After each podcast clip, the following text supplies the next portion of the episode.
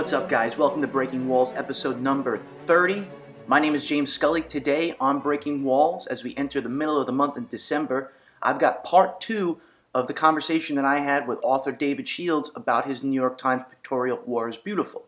If you haven't heard part one, you should go back and listen to part one before listening to part two, as it's a direct continuation of our chat. The reason why I did that was because I wanted to break up the interview into more easily digestible parts.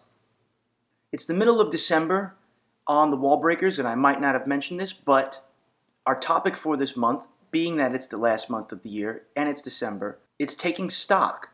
It's important to look back at our lives over the course of a year and say, okay, well, where were we in January and what have we done? And to do that positively and say, I've done so many great things this year because I think it's very easy at times to look at the things that we haven't done and that makes us forget about the things we have. So, it is the month of taking stock on the wall breakers and if you want to take stock and get these podcasts, you can do so on SoundCloud, on iTunes. If you subscribe on either one of those mediums, you can then rate us, review us. Please, if you do that, tell a friend, tell two friends. Word of mouth spreads these things. And if you've got some constructive criticism, some positive feedback, I would love to know that as well. The conversation I had with David Shields was very powerful, something that I can move forward in my life and think about too. You meet someone that you've never met before, and you have instant synergy with them, you have a good conversation and you talk about things that the two of you care about. And once again, if, if you listen to this interview with David and you think to yourself, the photography that he's combed through, the research that he's done, it's all opinion. Well, sure, there's truth in that statement, but at the same time, it's well backed up, researched opinion. David is an incredibly accomplished author. He's a passionate man, and he's not what you might say outing the New York Times for sensationalism. As he says multiple times in the interview, it's sort of a lover's quarrel. He doesn't want to see the Times become something that it claims not to be. And I, I think that's very important because in life, we should be who we truly are and have the courage to do so.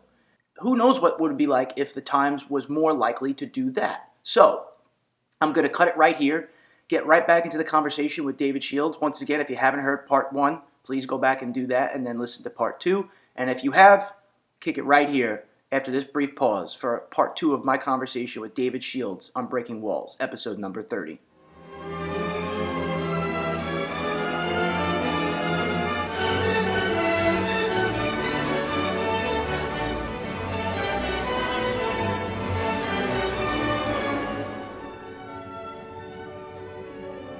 Whereas, in a way, it does go back to the Times' origins. You know, the Times was founded by German Jews who came. The first Times issue was in 1851, and during World War II, the Times had been, and probably in a way still is, accused of being quote too Jewish, and earlier too German, but especially too Jewish. And the Times hugely underreported the Holocaust during World War II. They really buried the Holocaust very deep in the paper as an attempt, you know, and they.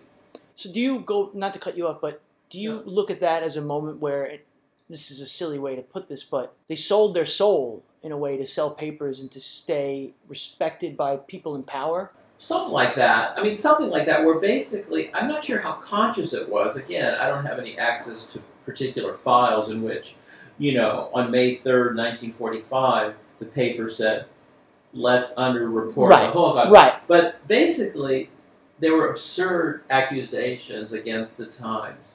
There was a lot of anti Semitism, huge amounts of anti Semitism. There still is in the country, but especially in the 20s, the 30s, and 40s, with the rise of World War I and World War II, proto Nazism. And the Times underreported the Holocaust as a way to not lose basically what, what we call now market share.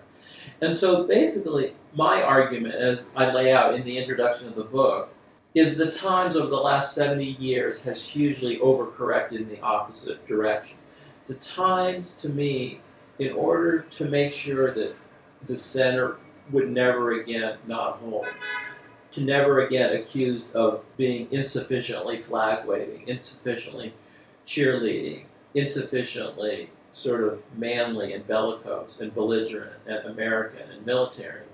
The Times has virtually with, without exception supported every American military incursion. There are tiny exceptions that prove the rule, such as printing the Pentagon Papers, some Pulitzer Prize winning Vietnam photographs. But in general, as LBJ said, you know, I can't prosecute this war, Vietnam, without the support of the New York Times.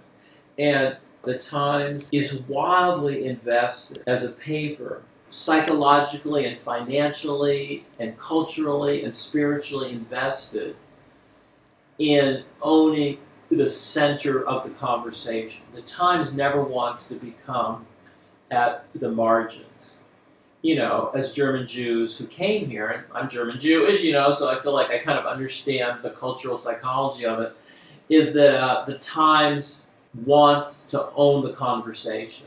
And they'll, as we're arguing, they'll do anything to not lose that tenuous grasp they have on access to government and being this weird arbiter of the American debate. But we're speaking about the Times wanting to own the center. Is this happening because the center shifts based on what the left and right is doing at the same time? Or, to me, when you think of American philosophy, and the only philosophy that I've ever been taught has been started by Americans has been pragmatism. And to be pragmatic means to evolve. You have to continuously evolve as you go along. Uh, right. I guess what I'm asking for you to publish this. Now, obviously, you're taking in some ways a stand against the Times, but that doesn't necessarily mean you've you know drawn a line in the sand or something. You're seeing an imbalance, and you're trying to bring it back towards a, a state of balance. You're saying it's okay to have physically beautiful photography that can glamorize war, but it can't all be that. It has right. to be there has to be a sense of realism, just like if every time you picked up the paper, somebody was getting beheaded on it, you wouldn't want to pick that paper up. Right. It would ruin your day. Can the Times evolve? If you were talking about how aware is it of itself, do you think that there are people pulling strings behind the scenes? Why is this happening? I mean, those are all hugely open questions to which I don't have obviously definitive answer. I think, you know, I think of this as it might be too generous to say, but it's a bit of a lover's quarrel argument with the Times. This book, in a way, instantiates the Times' power because, in a way, I'm saying the Times still matter. I wouldn't have done this book about the Des Moines Register. It would seem like overkill. The Des Moines Register doesn't have global reach or even national significance the way that the Times at least aspires to. And in a way, it's rather like I think the Times still has this ombudsman call called the public editor, in which somebody it changes every year, I believe.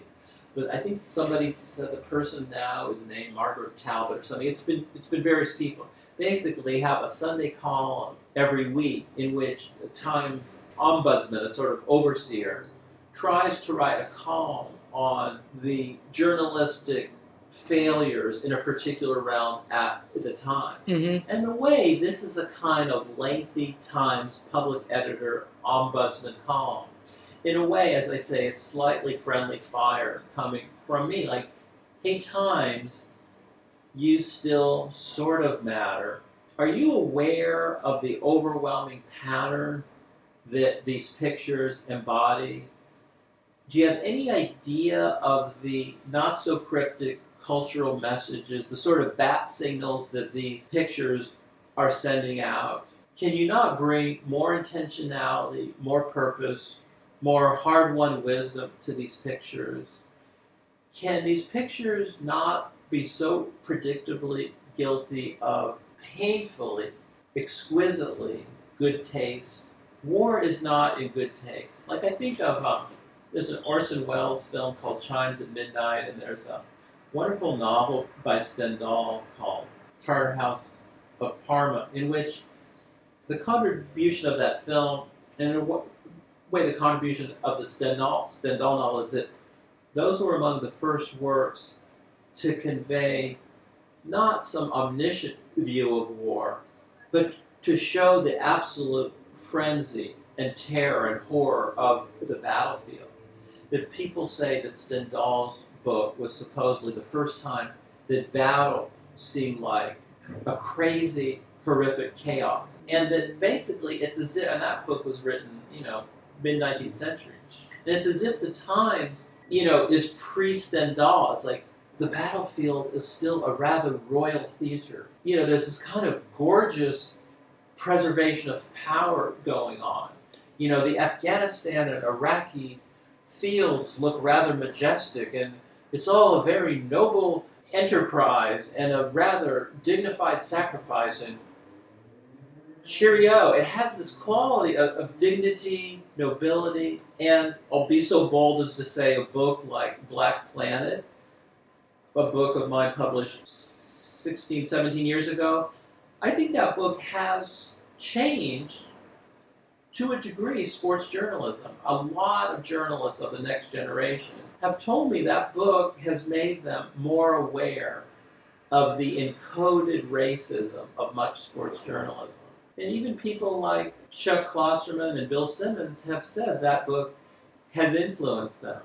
My book Reality Hunger, I think, has definitely, I would argue, has definitely influenced how we think about obliterate the distinction between fiction and nonfiction, rethinking in a hyperdigital world the laws regarding appropriation, and has urged people toward the hybridiza- hybridization of forms in literature.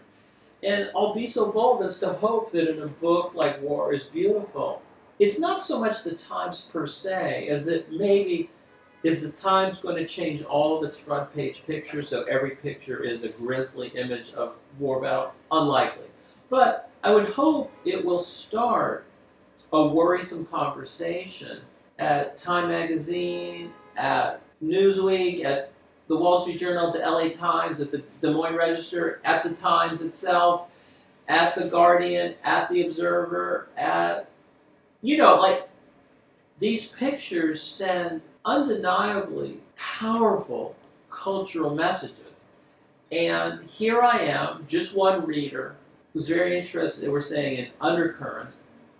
Here's the undercurrents to me. A lot of people have already agreed with me. People from Noam Chomsky to Ira Glass have said this book carries some suasion, some it has a persuasive quality to it. Can we worry this some more? Right, and I don't think that you necessarily want people to have to agree with you. I just think you want to start a conversation. Definitely. What I've noticed about these photographs, and my life experience as an adult has been a lot of times working for publicly traded companies, and there's a, a need to keep things as centered and sweet and clean as possible because to sway one way might mean that you're going to lose money and it, that's really to me why these things are happening. At the end of the day, it comes down to money. And you brought up two people specifically, Bill Simmons and Orson Welles. Now, Orson Welles in 1938 did The War of the Worlds from the Mercury Theater, and then a year later did Citizen Kane, and couldn't get a single. I mean, I think he did Macbeth a few years after that, and it took him six years to do Macbeth because he had to finance it himself because nobody wanted to get in bed with him after doing those things. But for all the hysteria caused by, say, the War of the Worlds, it worked because he understood what the uh, radio landscape was that particular evening, what was running against him, which was the Chase and Sanborn hour, which we spoke off there. So, That's But- interesting.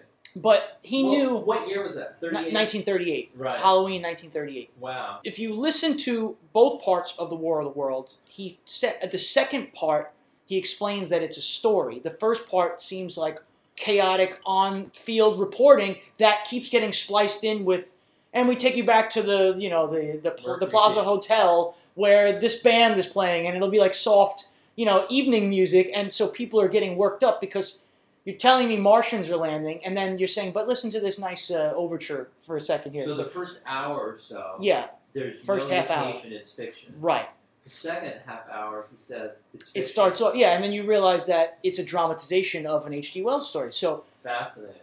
i think So you know individual people are to me easily taught very actionable and they respond very easily but when you get a large group of people together it's very easy to promote chaos because the fear of the unknown comes in, and, and your fears next to mine build my fears up. And Bill Simmons no longer works for ESPN. Exactly. And ESPN has Grantland because of Bill Simmons. But Bill Simmons, one of the reasons why I always respected him was that one, he's a super fan of basketball, which I happen to be as well. But also, he is not afraid to make off the cuff, politically incorrect humor, but also he will report the facts. So you can respect his jokes and laugh at them because you appreciate his honesty. And you know that if he makes a joke about an African American that he's friends with the guy in real life, you don't look at it and go, well, this man is racist. You say, no, well, it's, it's funny, you know, and I think people in America have become very easily offended. Uh, you know, okay, the reason why I bring that up is because on Facebook, I have friends that are pro Palestine and I have friends that are pro Israel. So I am seeing both sides of a civilian war being fought, and their sentiment towards it is eerily similar, but on the opposite side. That's fascinating. And when, and- as somebody who only has an academic concern about the situation, right. because I don't have relatives there, you know, it's easy for me to step back from this and say, well, you guys are both saying the same things. It hmm. seems like you actually both want the same thing, therefore, I why don't you just both get together and iron these things out? And to go back to an earlier question that you asked me, the Times, in my opinion, has a responsibility to, if they're going to claim that they're above the, the commotion, to try to get people talking and educating themselves on these things and, and not in a scoldful way like you're not you're not even necessarily angry. You're more just trying to be provocative and think at the same time. And that's what the times' job is supposed to be. I think maybe that's what you're saying. Yeah, I mean, I think there's some, there's a certain amount of anger on my part, or disappointment, or disgruntlement. But you know, like it's basically this. You know, as as Schopenhauer says, you know, this is how we are led as lambs to slaughter. You know, this is how, as Chomsky would say, consent gets manufactured. yes it does These images matter. They really do. You know, as I say in the book, you know, a Times picture is worth a thousand mirrors. These images resonate. You know, that those crystal glasses, you know, they weirdly matter. And that basically I want to say, you know, here's how the country, the military, industrial media complex, how it manufactures consent. You know, it just is. And and that if we, you know, if this is a run up to war in Syria, these are one of a million things that allow the blindfolds to be placed over our heads, and we weirdly say yes to war yet again. do you believe though that that is because that war is over there somewhere that it's not in our streets that's That why helps. 9-11 resonates or these bombings resonate because while things happen in syria they're not considered a first world country I think it helps, and I think the Times pictures keep these pictures at. That's one of the things about it. these pictures. Keep the war at a useful distance. They that's a very interesting way to put that they make war seem both pretty and necessary, and it's that weird contradiction. because in fact they're the exact opposite of that it's unnecessary and ugly Exactly. And these pictures create, and the prettiness and necessity are weirdly linked. It's sort of like the prettiness makes the necessity sellable, and the necessity causes the prettiness to be believable. It's a complicated thing.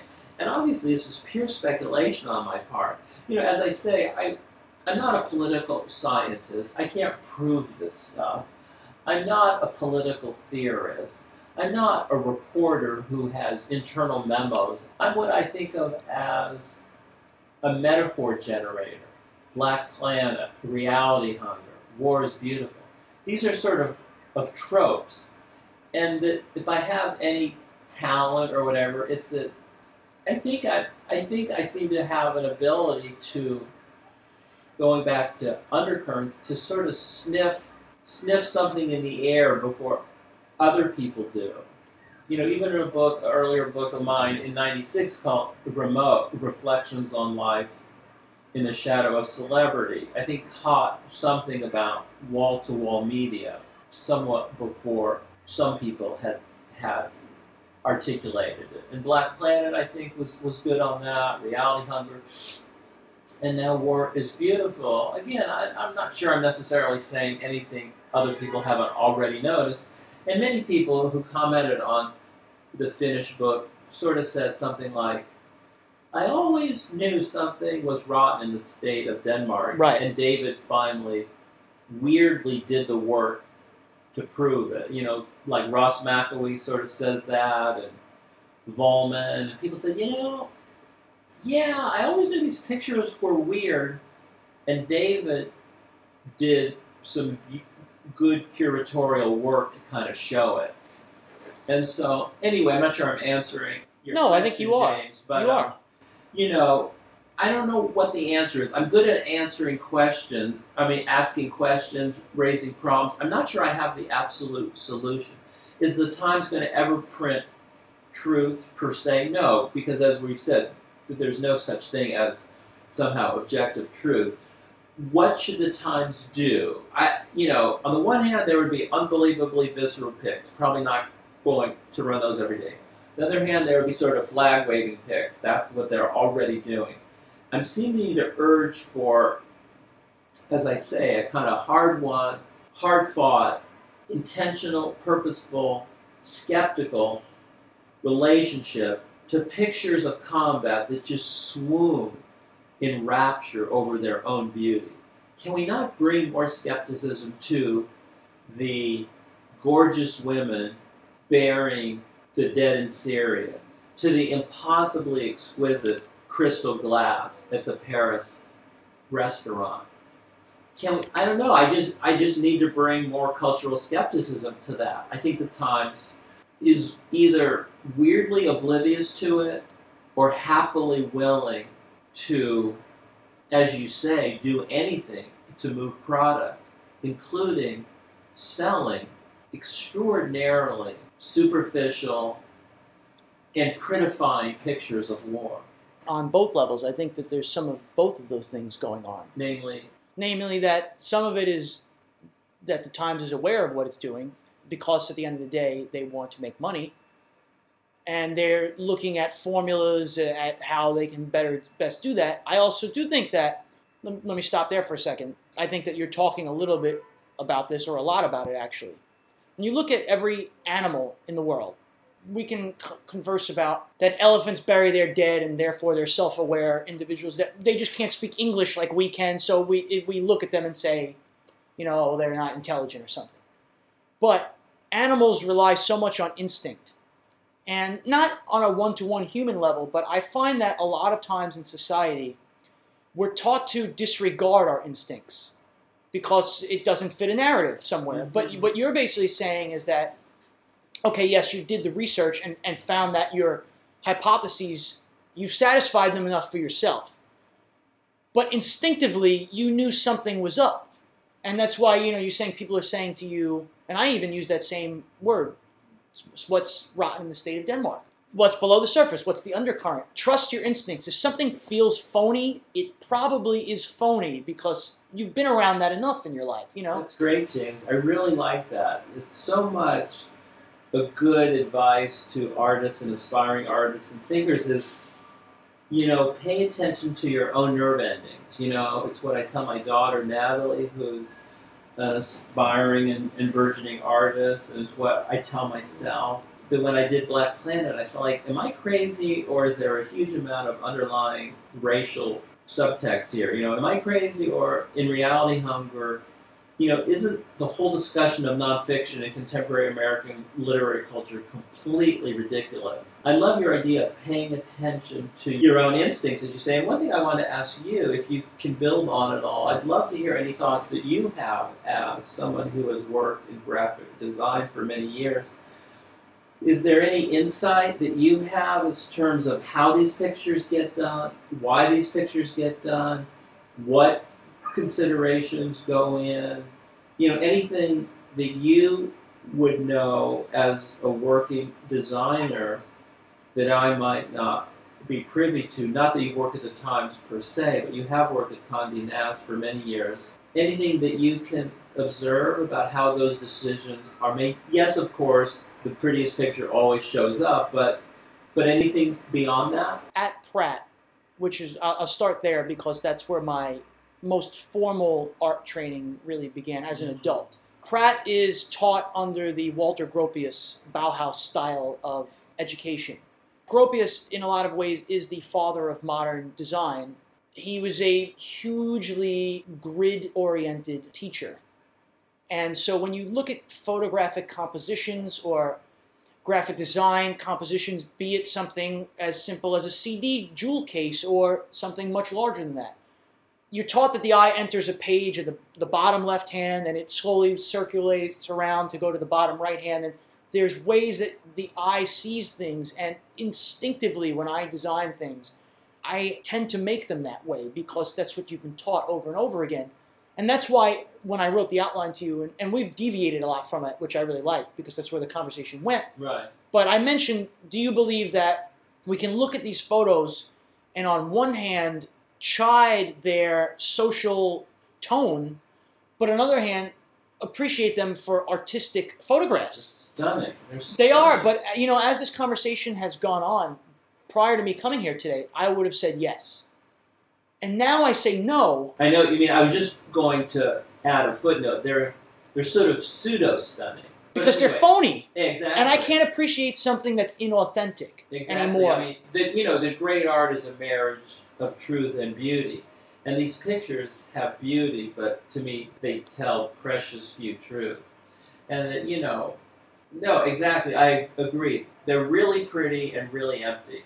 yeah, Yeah, and to me, as Dave Hickey points out terribly well in the afterword, how many of these pictures have gone to school in a rather dutiful way on a whole series of modernist masters. Some of these pictures are sort of footnotes to Rauschenberg, Jasper John, absolutely.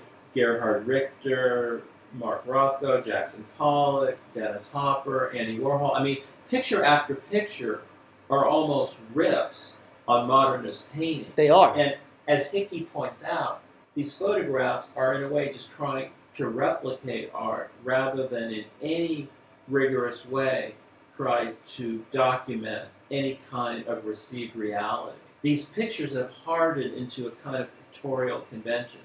The pietà, war as fashion photo shoot, war as movie outtake, war as modernist painting. I mean, trope after trope dominates the Times' show Bible, and they seem like they only they have about sort of fourteen clickable moves, and that is it. and, And, nothing else can enter right. enter the sort of filter. Well, and to me, that goes to your writing in general, where you're obviously I consider writing as much an art as painting a photo, or uh, to me, Sure. any form of creativity is an Sure. art. And I think you're looking at this and saying, like, would you say to yourself, well, what's really an autobiography but someone's remembrance of events that if I was alongside of them the entire journey, I remember in a different way potentially, or Right. so how can we call an autobiography a nonfiction when it's just fiction through one person's lens? Or Right, That's a good way to say it. as artists, what's next then for us? How do we continue to push this needle forward? Is it that you have to separate finances from craft and do things for the sake of craft so that you're pushing them in a new direction? Do you believe that to be true? Well, I would assume that you would in a way, but That what is true. that to create a new genre, you have to be willing to break a few eggs to make an omelet. Sure. Well, I've, I've always liked this line of V.S. Naipaul who says, if you want to write seriously, you have to, to be willing to break the forms, which I just love. And also um, this line of Walter Benjamin, the, the German writer, who said, all great works of literature either invent a form or dissolve one. I just, I just love That's that. a fantastic Isn't way to put beautiful? that. Yeah. And like so much of the work that I love, that I try and do, the works I teach, the works I read, the works I try and create, are precisely works that aspire to do nothing less than create a new form. And that's really exciting to me. And I, you know, I'm not sure if this book is a new form, but it's certainly a strange, a strange little book. And in a way, you could posit that against the times, which is exactly they are so mired in, in 20th century pictorial convention. There is very little.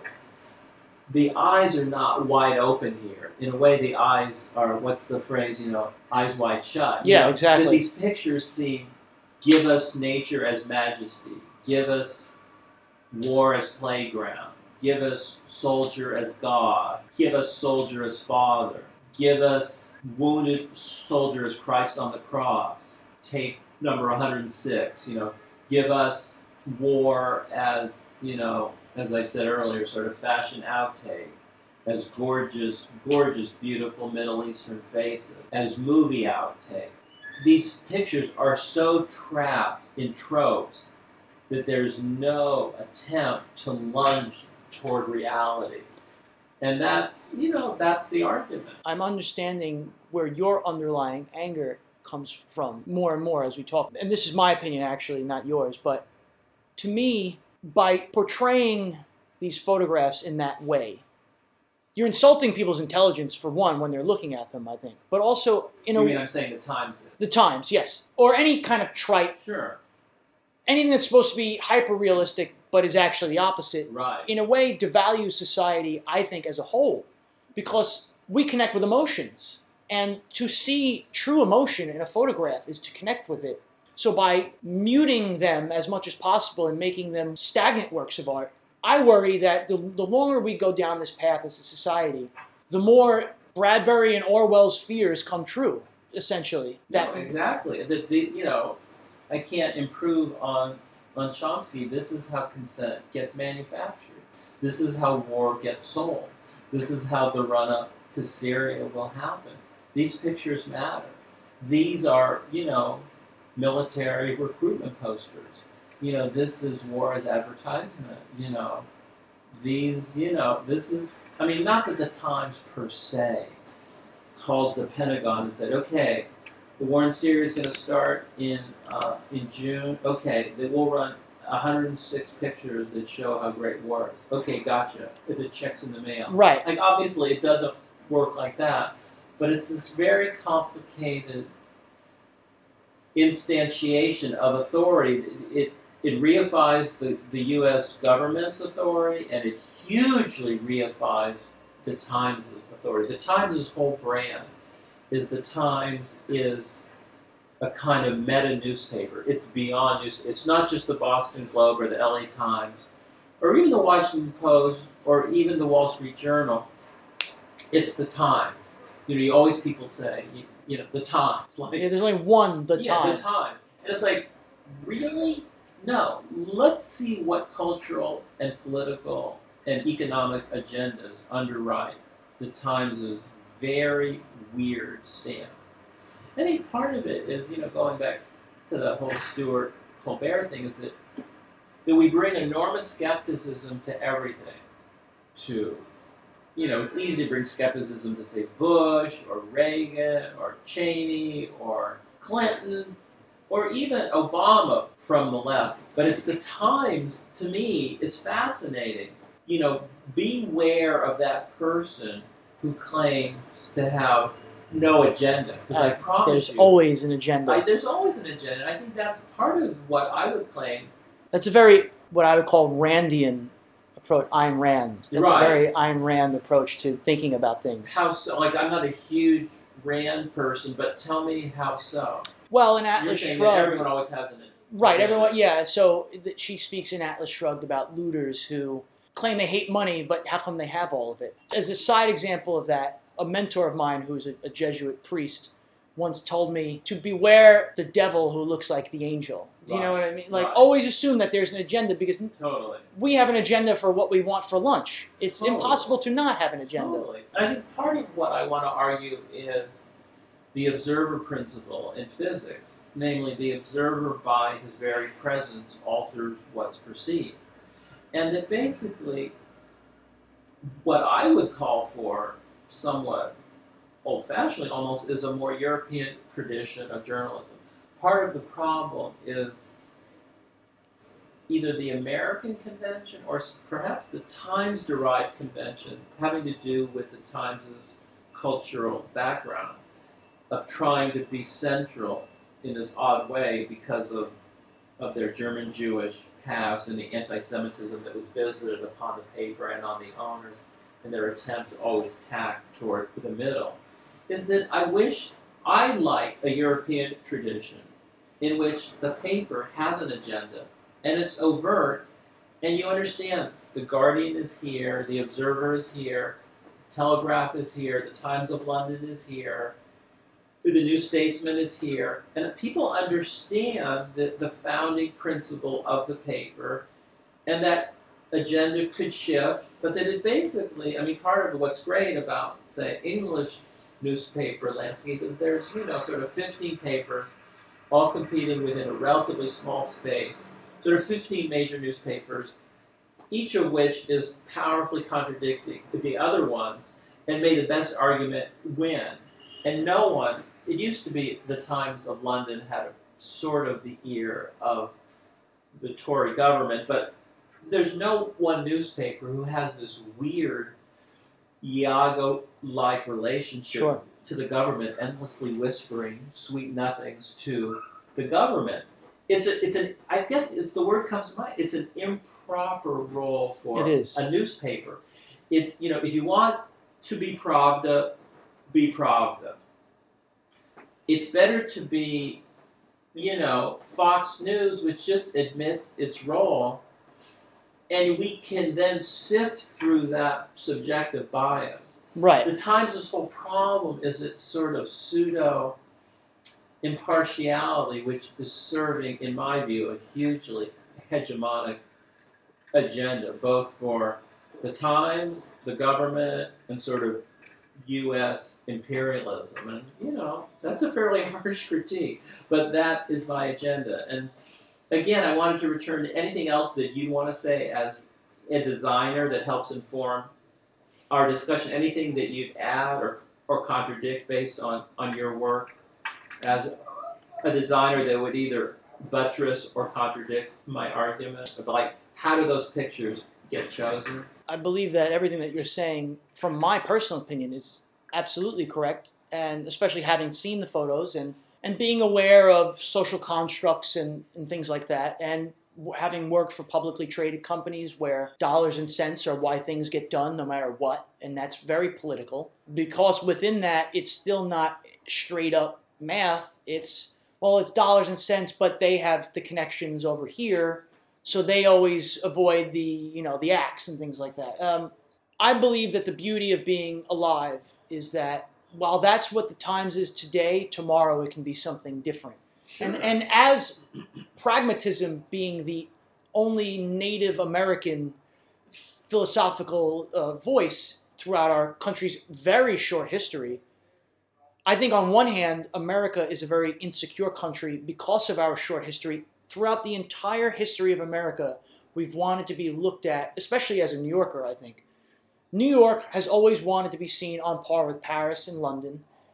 And That's as a, totally what that whole sort of Washington Square yes, exactly. Was about. The Exactly. Part of Europe. Right. You know, it's really like you know Paris, New York, Viva la France. I think as America, and I and it's hard for me to comment on other places because I'm not living there, and I'm not even I'm not living in Seattle. I'm living in New York, so Right. my experience is very You grew up here. yes, I did, and uh, my only experience living outside of New York was a few months living in the Arizona desert.